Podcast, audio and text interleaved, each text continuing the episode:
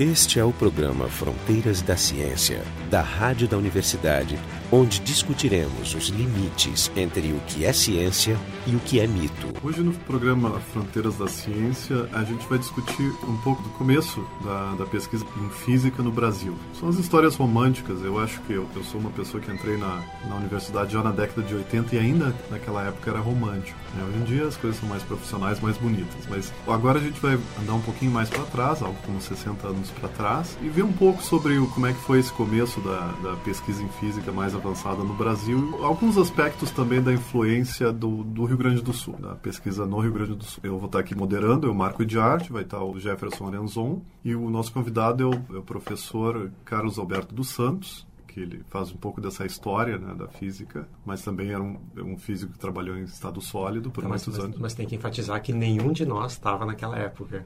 Nenhum Não, de nós, exatamente. Começa um pouco, Carlos, a situação do... Eu sei que, bom, 53 a gente já sabe, tem o Einstein, já, já existe relatividade, já existe tudo, o mundo já está pulando com teorias extraordinárias. E como é que está o Brasil em 53? Qual é a situação do Brasil em 53?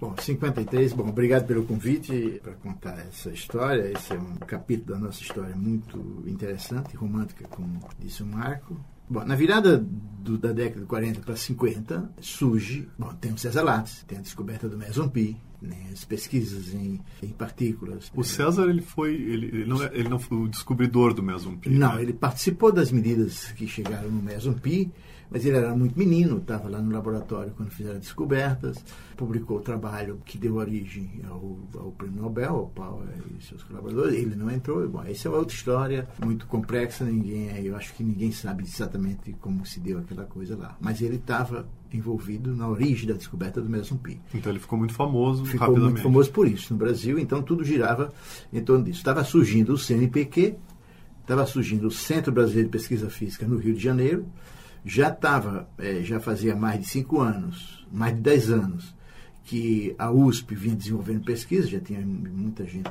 é, formada, né? E naquela época se publicava, então existiam brasileiros publicando sim, trabalhos. Existia, sim, sim, sim. Um, um, um, um, artigo do César Lattes com, com, com, com Gardner, lá, da Califórnia, foi publicado em 48. Então, sobre as medidas que deram origem, que estão na origem dessa história que a gente vai discutir aqui. Tem pesquisadores mais antigos do que mas eram bastante isolados. Né? Acho que desde o início do século teve não, gente não, tá, não, é, física. É, é verdade. Tem, mas, eram pessoas mas, que mas, tinham uma vida muito mais no exterior do que no Brasil. E, não, e mesmo uma produção muito, uma produção muito incipiente, não era sistemática, não tinha grupo, não tinha, não tinha laboratório. A história da física, né, isso, é uma, isso é um debate que os historiadores gostam de fazer inclusive retornar ao século XIX. Mas a história da institucionalização da pesquisa no Brasil é da década de 30 para 40. Sim.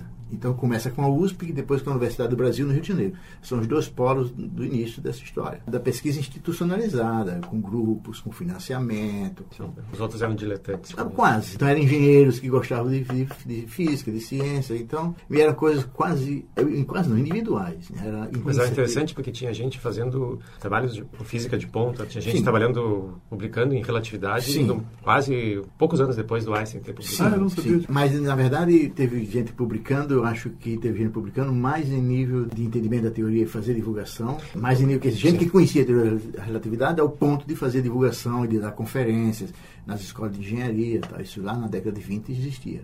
Mas a gente está falando aqui da pesquisa institucionalizada como nós a conhecemos hoje. Então a origem é isso aí, 30 para 40. 40 para 50 vem todo o efeito Meson Pi, César Lattes, o Leite Lopes e o César Lattes, que são os dois líderes desse grupo no Rio de Janeiro, eles pretendem montar no Rio de Janeiro um acelerador de partículas para fazer as suas experiências com partículas elementares. Né? O Pi, você obtém o Meson Pi bombardeando núcleos com, com partículas energéticas ou com raios gama, raio-x energético. Então a ideia era montar um acelerador de partículas no Rio de Janeiro. Essa ideia surge do César Lattes e do Leite Lopes. Em 53, eles 51 para 53, eles conseguem do CNPq uma verba para montar um ciclo, um ciclo síncrotron da Universidade de, de, Chicago. Eles é, iam replicar um. Eles, não, nesse momento não iam replicar. Eles iam montar no Brasil, o CNPq iam não, comprou um protótipo de um modelo um protótipo pequeno de um modelo que se usava lá no, em Chicago. A ideia era que esse protótipo servisse para treinar o pessoal no Brasil para depois se montar aqui no CBPF, no Rio de Janeiro,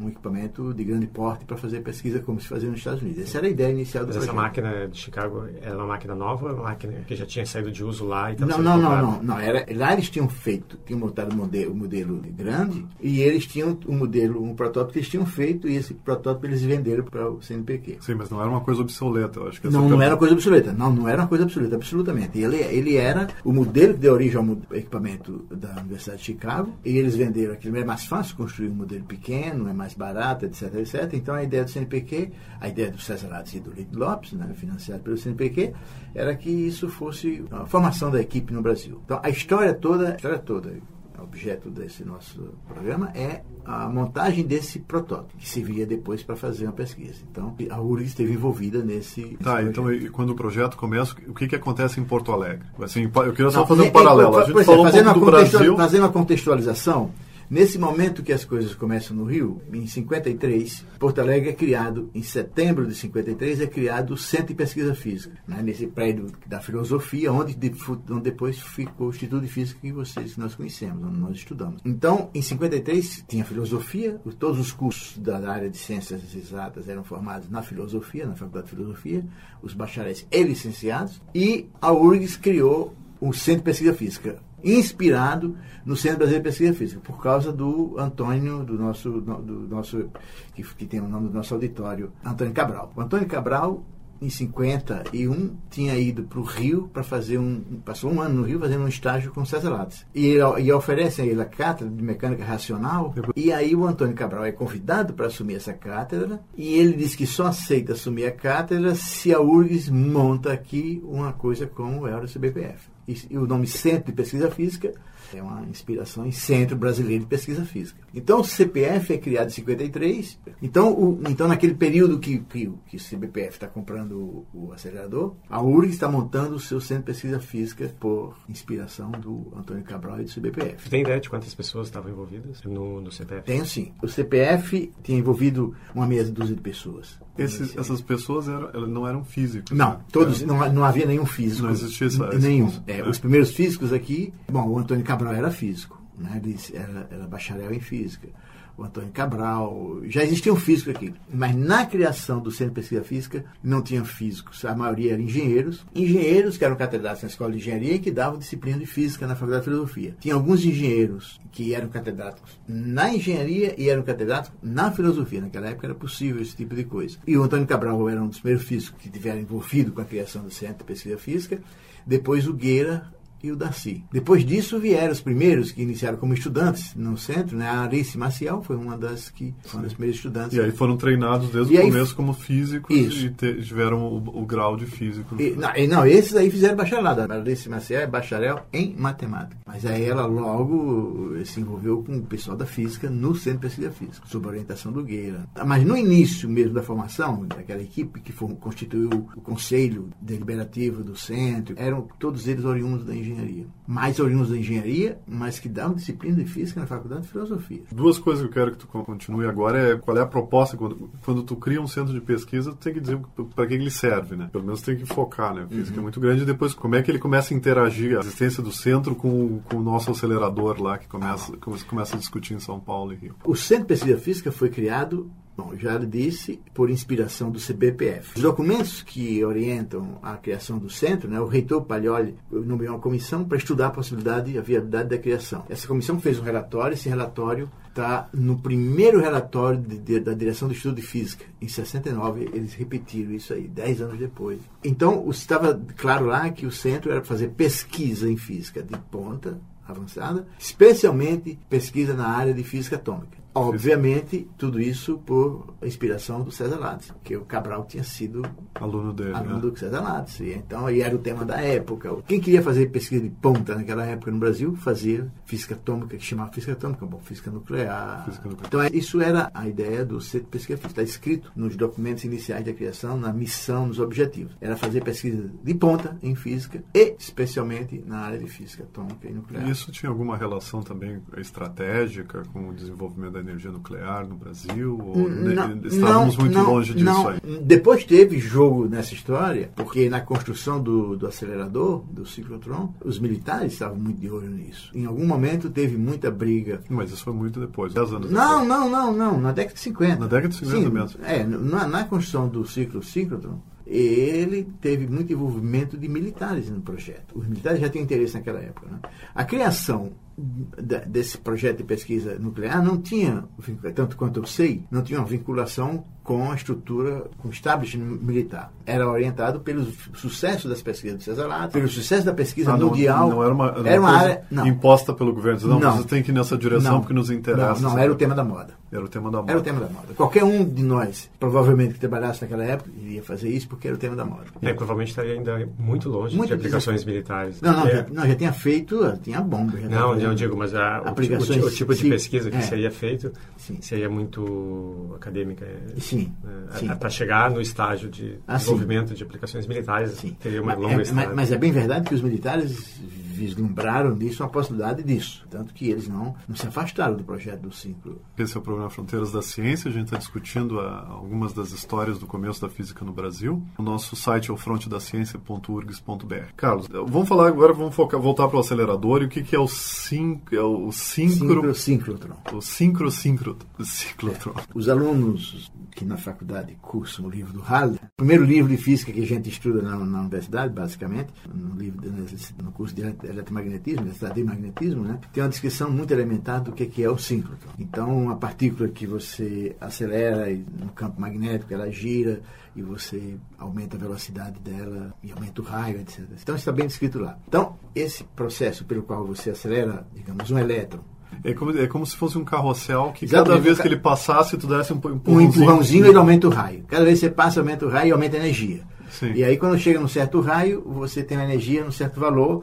Quanto maior o raio que você faça essa partícula girar, mais energia você tem no final. Então, o tamanho. Então, ah, valor... Por isso que ele tem que ser grande, por isso é, que, por os aceleradores são enormes. É, por isso que você tem um acelerador de 20, de 20 centímetros, 20 polegadas, tem uma energia, um acelerador de 180 polegadas tem outra energia maior. E então, de alguns quilômetros, então, que nem é, E aí, hoje, o ciclotrão que você tem no CERN, no, em Campinas, que são, tem quilômetros. Então, síncro, síncrotron que você perguntou, é porque você acelera a partícula e aí, à medida que você acelera, você chega, aumenta a velocidade até chegar na velocidade que a gente considera como limite relativístico, próximo da velocidade da luz. Quando você chega neste valor, a massa da partícula não é mais constante. A massa da partícula muda o seu valor por causa da relação relativista, da relatividade. Como a massa muda, a frequência muda. A frequência é inversamente proporcional à massa da partícula. A frequência com que ela gira nos Ds do ciclotron. Quando você chega no limite relativístico, a massa muda, a frequência muda. E a frequência mudando, o problema é que cada vez que ela passa, quando você disse no início, dá um empurrãozinho,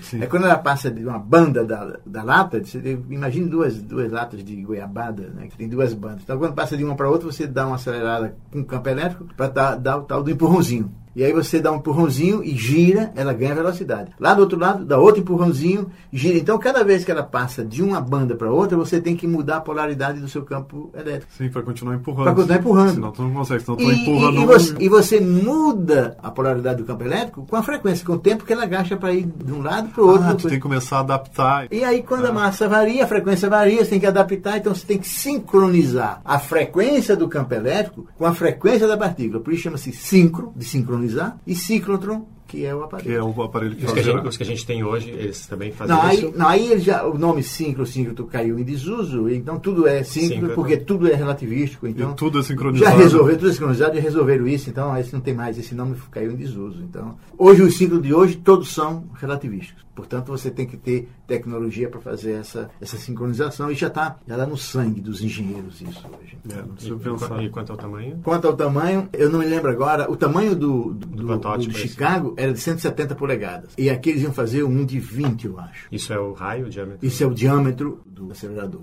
Ele é um pequeno. É pequeno. Não, não, não. Ele já era pequeno. Não se compara com os que nós temos hoje. Mas o grandão era de 170 polegadas. O que dá uns, uns 4 metros. Você vê no artigo que tem a fotografia, né? É uma coisa pequena desse tamanho aqui. Né? O daqui era, sei lá, um metro é. e pouco. Então a ideia era se fazer. Ah, então o CNPq comprou um protótipo do acelerador de Chicago, um protótipo que ele chama na, no jargão da engenharia, chama-se modelo. Então, o, o, que eles usavam de 130 polegadas, eles fizeram antes disso um modelinho um protótipo de 20, sei lá, 20 ou 40 polegadas, e, e, que é o modelo. E esse modelo foi comprado pelo CNPq para instalar no Rio de Janeiro. Alguma ideia do preço equivalente hoje em dia? Seria, seria uma coisa cara? Não mais tem... caro que um carro, mais caro que dois carros? Não, não, não. nunca me chamou a atenção é, exatamente o valor. E eu não me lembro, e, e, também em documentos, nenhum dos documentos se explorou o valor do. do é porque é uma, eu fico pensando, é, Mas, é uma ação institucional é, do governo, então é. de repente era um aporte bom de grana aí. E aí era bastante mesmo, muito dinheiro. Né? Tanto que o CBPF. Bom, então essa máquina foi, foi comprada né? Inicialmente, ela começou a ser montada. O CBPF era no mesmo lugar que ainda é hoje, que naquela época era o campus da Universidade do Brasil, ali na Praia Vermelha, mas a Universidade do Brasil não autorizou a instalação do aparelho lá naquele campo. E aí então o equipamento foi instalado em Niterói. Né? O governo do estado cedeu um terreno e ele foi instalado em Niterói. E isso causou um problema, porque parte das, dos equipamentos e das instalações e do pessoal do CBPF se transferiu para Niterói. Então eles começaram a montar isso no começo né, de 51, 52. Em 54, aí teve vários problemas. A equipe que estava para instalar não tinha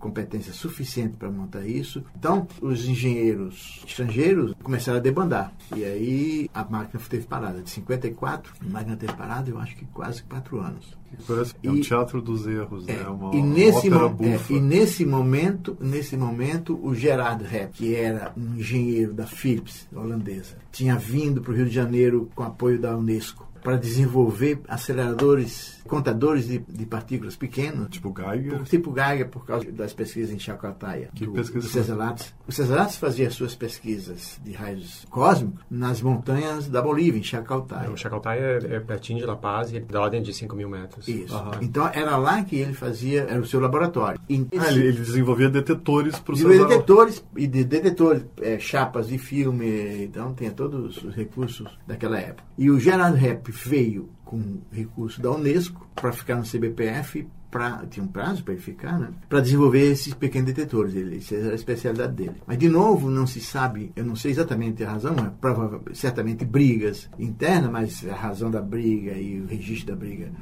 conheço, né? Em 53, no início de 53, o Gerardo vem, ele vai tá para ir embora, o Antônio Cabral conhecia, e aí então ele vem para Porto Alegre. Então ele larga o trabalho dele da Unesco lá no CBPF, faz alguma justificativa e vem para Porto Alegre para o Centro de Pesquisa Física. Ele é contratado aqui? Como... Não, ele, ele continua sendo pago pela Unesco, uma universidade complementa, né? depois ele é pago pela universidade. Nas atas do, do Conselho Deliberativo tem os valores daquela época, eu não me lembro agora os valores, né? Mas então tem todo discriminado, exato. É, ele é contratado, ele é puxado para cá. Ele é, é puxado para cá, em 53. E aqui ele, o Centro de Pesquisa, ele vem aqui em começo de 53, né? O Centro de Pesquisa Física é criado, não, desculpe, ele vem no começo de 54. Né? 53 o centro é criado em setembro de 53. Ele vem para cá em março de 54. Alguns meses depois. Alguns meses depois. Quando fez o primeiro ano do centro, o reitor Paglioli foi visitar e fazia menos de seis meses que o Gerardo Rep estava aqui e já tinha uma quantidade de equipamentos feitos por ele aqui. Tinha um microscópio eletrônico, tinha um computador analógico. Ah, ele construiu tudo. coisas. Ele construiu. Por isso que ele, isso é época é, romântica. É, essa é, né? essa é, a época de formação. O Instituto de Física, por isso que eu estou dizendo, eu disse, o Instituto teve o DNA, da, pelo menos dos experimentais, no Centro de Pesquisa Física, por causa dessa coisa de fazer equipamentos daqui. É, mas isso é romântico. Hoje em dia é. tu não faz. Às vezes não, mas essa tradição continua no Instituto. Cada não, vez menos. Nossa, é, cada vez menos, mas continua bem. É, em vários institutos do Brasil e em vários institutos no mundo tem desenvolvimento na, in situ, né? Mas acontece que, por exemplo, nos anos 70, é, nos anos 70, no início dos anos 70 eu estudei na PUC, né? conhecia então a PUC, a Unicamp, a USP, e no meio dos anos 70, 76 eu cheguei em Porto Alegre. O Instituto de Física até era criticado um pouco por isso, né? O Instituto de Física era um dos poucos institutos aqui. no Brasil, nosso instituto aqui, da URGS, era um dos poucos institutos no Brasil em que desenvolvia praticamente todos os seus equipamentos no laboratório em casa. E eu me lembro muito bem que se alguns colegas meus meus, contemporâneos criticavam porque a Unicamp comprava todos os equipamentos prontos e a gente perdia por causa disso. A Unicamp comprava os equipamentos prontos, a gente fazia aqui na oficina. É verdade que a gente podia perder na qualidade dos equipamentos, mas a gente ganhou muito na formação do pessoal com, com esse tipo de coisa. Né? E isso vem do Centro de Pesquisa Física. Eu vou voltar ao, ao Gera Rap. Então o, Gera, o Rap vem para cá, cá, em 54 e quando o projeto lá no Rio des, des, desencarrilha, e a coisa é fechado, em 58 o CNPq procura a URGS para fazer um convênio. Nesse período, o Centro de Pesquisa Física queria construir um acelerador aqui. Inclusive, o orçamento do CPF, em dois anos, foi destinado uma parte do orçamento para construir um acelerador aqui. O REP queria construir um acelerador aqui. Aqui, independente daquele projeto do Rio. Nisso, quando acabou o projeto, o projeto do Rio desencarregou e né? fechou, né? fez, deu água, fez água, então o pessoal começou a pensar em trazer, em tentar trazer para cá. Desmontar a máquina, botar no caminhão cá. e trazer é. para cá. Então tem uma carta do Palioli para o presidente do CNPq dizendo que a URGS tem dinheiro e paga para desmontar, transportar e montar aqui na URGS. O CNPq não aceita, mas em compensação, um ano depois, o CNPq manda uma carta para o reitor e pede para o reitor a colaboração da URGS para remontar o sistema lá no Rio, em Niterói. E aí vai o Geraldo Rep, o Geraldo Rep vai montar o sistema no Rio. Ele fica lá de 58 a 62. Deu Todo, certo? Deu. Tiveram muita dificuldade, então toda a história. E aí essa história toda, ela é essa história do lado do rap, da contagem, ela é praticamente desconhecida dos historiadores no Brasil e ela foi descoberta quando nós estávamos montando o livro do Instituto e nos arquivos do Instituto eu descobri um dossiê preparado pelo rap com todos os memorandos que ele mandou para o CNPq, o presidente do CNPq, todos os detalhes, todas as figuras, todas as fotografias, todos os esquemas da remontagem do acelerador. Então ele conseguiu montar mas o problema é que o acelerador tinha, o acelerador tinha muitos problemas. É. Problemas de projeto? Teve, te, tinha problema de projeto, tinha problema de projeto. Quer dizer, aquele acelerador, aquele modelo era um modelo que eles fizeram lá em Chicago para aprender a fazer um acelerador. Ah, sim, eles tinham problemas lá. É aí eles tinham problema. Quando eles passaram a fazer o grande, resolveram o problema na máquina grande. O modelo Provavelmente essa informação não foi passada. Né? Não, Para os brasileiros não, que não, compraram. Não, não, no, no, relatório, não, não foi no passado, até porque eu acho que nem eles também sabiam muito bem, assim, sei lá. Um protótipo, você monta um protótipo, né? Quer dizer, todo mundo que faz máquinas, mesmo pequenas, em laboratório, sabe disso. Monta um modelinho, funciona, funciona, depois você faz o que cai para valer. E aí, então, depois que abandona aquilo, você nem... Né? Agora, quando o rap começou a ter problema, ele escreveu para o engenheiro que, fez cuidado da Universidade de Chicago, que trabalhou no projeto, e o engenheiro reconheceu vários problemas que tinham. Então o aço não era de boa qualidade, isso dava problema. Depois aqui no CBPF, quando o REP chegou para fazer a remontagem, né, vários equipamentos tinham desaparecido. Então o REP, um memorando, ele tem um equipamento com Oscar Sala na USP, o outro estava com não sei quem no CBPF. Ah, eles, eles, eles catearam. Fizeram desmanche. É, pegaram lá algumas coisas, né, bomba de Cada um com o seu laboratório. É, então o REP teve dificuldade nisso. Ele teve várias dificuldades para remontar. Né? Mas remontou e, bom, e teve vários, vários problemas técnicos para fazer, para tirar feixe. Ele chegou, chegou a bombardear algumas amostras para aqui, para o pessoal da URGS, para o Instituto Físico. Não, mas chegou a funcionar. Então. Chegou a ter um feixe de elétrons para capaz de bombardear determinadas amostras. E né? só elétrons? Só elétrons. Então, isso, Essa máquina poderia acelerar prótons? Poderia. Poderia. Poderia acelerar prótons, poderia acelerar partícula alfa. Qualquer partícula carregada podia ser acelerada. Sim, mas ele... Você tinha que ter, você tinha que ter... No caso, ele fazia com, com prótons prótons também. É, fazer... é, então tem, tem, que ter a fonte, né? Era um, um, um, gás de hidrogênio, de lá você extraía, fazia, jogava uma descarga elétrica e extraía os íons ali, o núcleo e extraía elétrons. Né? E aí botava lá dentro. E botava lá dentro. E, e desses trabalhos nunca chegou nada a ser publicado? Não, Bemsk que foi um, um, argentino que trabalhou na PUC e no CBPF, fazia biofísica. PUC, é PUC do Rio. PUC do Rio. E no CBPF, o Bemes que fazia biofísica, trabalhou muito tempo depois com o meu Globino, o Bemes queria trabalhar com isso. O Carlos Chaga Filho também chegou a, fazer, a tentar fazer alguns resultados para biofísica, mas não conseguiu fazer nada. Porque hoje em dia o sucesso de uma empreitada é medido em termos de, de produção né, uhum. né, de, de, artigos. E, mas não dá para dizer que nesse caso foi, foi um fracasso, porque o aprendizado técnico ali, com os problemas do, do acelerador, deve ter sido enorme. Porque certamente aprenderam a fazer um melhor.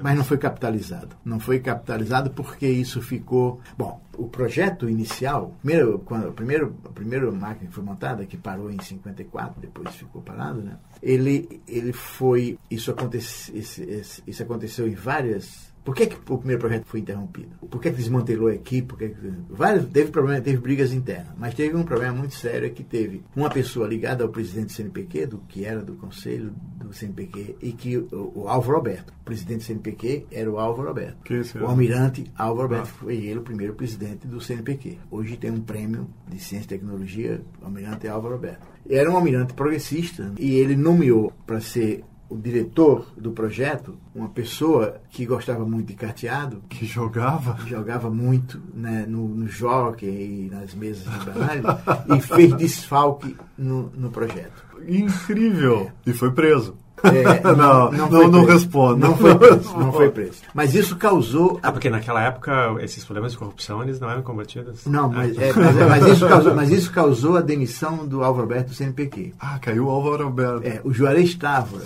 que era um general do Exército, candidato a presidente, que disputou a presidência com o Juscelino, e que brigava com o Álvaro Alberto porque ele queria vender a areia monazítica para os Estados Unidos, e o Álvaro Alberto não queria.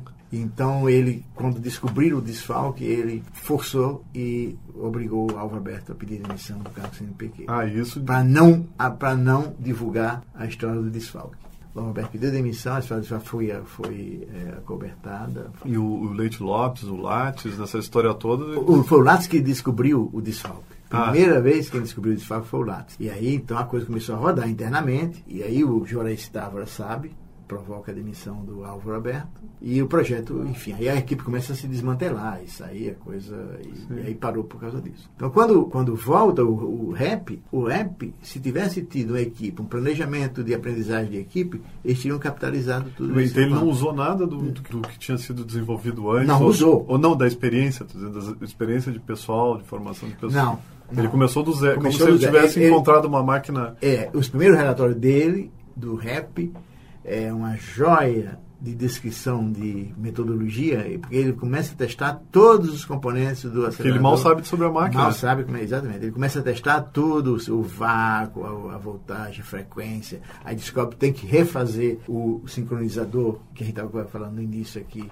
para acelerar os, as partículas. Então, vários desenvolvimentos eles têm que fazer, tiveram que fazer. E é porque a equipe se dispersou não tiveram mais contato com a equipe. Então, isso... então quando eles terminam isso, o acelerador. Aí há brigas internas, lá no, lá no- há briga política no Rio. Então, os engenheiros da Fluminense, os engenheiros da Fluminense gostariam de tomar conta do prédio, de todas as instalações, não para fazer o acelerador, mas para fazer outras coisas deles. Ah, sim, isso Então- não deu certo. E aí tem muita disputa de beleza entre o presidente CNPq, querendo que o presidente da República vá fazer a inauguração, a imprensa. Mas E, Isso é um problema sério, né? É da falta de experiência, né? É. Porque eu acho que quando tu E tem a- e- experiência na ciência, tu vê que a que colaboração é o que leva para algum lugar, né? é. E nisso o Leite Lopes está desencantado, o César Lato está desencantado com o projeto, então. É, e essas Então- pessoas eram pessoas que eu acho que eles tinham suficientes contatos no exterior para não ficar dependendo Ah, de uma sim. máquina brasileira. Sim, ó, é, obviamente. Eles viram que essa coisa começou a ficar muito enrolada, eles É. provavelmente não, E, e- isso, e isso é 61, 64 está bem ali. Isso, não, isso que eu é pensando. assim, isso que eu ia te quando, é, quando é que tu pode dizer assim que o projeto terminou, acabou? Não, o projeto acaba. O rap reclama muito porque existe muita gente querendo detonar o projeto. Por razões absolutamente assim. Engenheiros que gostariam de detonar, porque eles queriam aqueles prédios para eles. Para botar as coisas dele. Então, aí a imprensa em Niterói faz pressão contra, diz que só está esperando que o governador indique uma pessoa para botar no lugar do rap. Para acabar com o projeto. Então o RAP consegue montar o, o- o acelerador em 62. Em 63 o RAP volta para a Holanda. Então o projeto vai até o final, ele monta, tem inauguração pública, o presidente não vai, mas aí em 62 ele fica, ele não tem condições de fazer. O RAP, o CNPq, o Rio de Janeiro o pessoal não queria mais. Aí o RAP sugere que seja doado para alguém que quisesse. Aí o CTA da Aeronáutica em São Paulo deseja.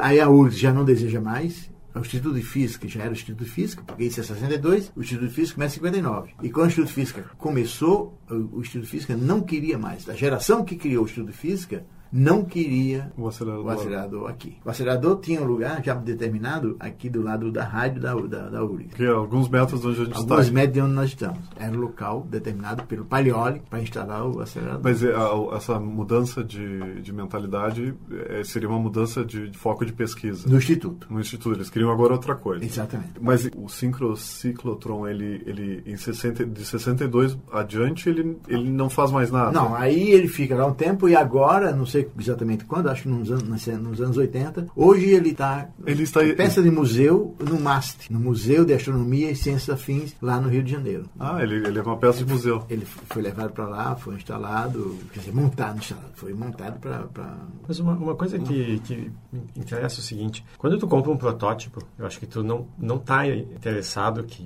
tu vai conseguir fazer uma pesquisa de ponta. Não. Então, acho que o objetivo, me parece, desde o início, era aprendizado de como se faz, como se constrói, como se conserta. É isso que eles declaravam isso tá, explicitamente? Isso estava explicitamente ah. determinado. Embora embora o rap tenha conseguido feixe, né, com energia razoável, tudo, então, quer dizer, dependendo do, do, do, do, nível de energia que você pudesse bombardear os, os alvos, ele poderia ser usado. Mas a ideia era que servisse de treinamento. Este objetivo jamais foi buscado. Quer dizer, o CNPq, problema de, de, de organização mesmo do CNPq. Carlos, não sei se você consegue nos dizer sobre aí, qual é a história de aceleradores que se segue no Brasil. Aí no Brasil se segue no acelerador, você aí, aí lá naquela época já começa a ter o Van de Graaff. Então a PUC do Rio compra um grande Van de Graaff, São Paulo compra um grande Van de Graaff, e aí São Paulo faz acelerador linear, faz o tandem. Ah, então, então começa a ter uns outros aceleradores. Começa a ter outros aceleradores que não ciclotrões. Depois, muitos anos depois, teve o síncrono. Aí depois teve o síncrono de Campinas. Em Campinas, quando é que ele foi? Foi nos anos 80. É, é isso que eu tinha falado no começo do programa, essas histórias românticas, uhum. né? Porque a gente, elas são um pouco de história, um pouco de tragédia, né? Porque uhum. a gente vê as oportunidades sendo perdidas uhum. por, por, bobagem. Então, no programa de hoje a gente discutiu um pouco dessa história do começo da ciência da física no Brasil. O convidado foi o Carlos Alberto Santos, que esteve aqui também o Jefferson Arenzon e eu, Marco Idiarte. O programa Fronteiras da Ciência é um projeto do Instituto de Física da URGS. Técnica de Gilson de Césaro e direção técnica de Francisco Guazelli.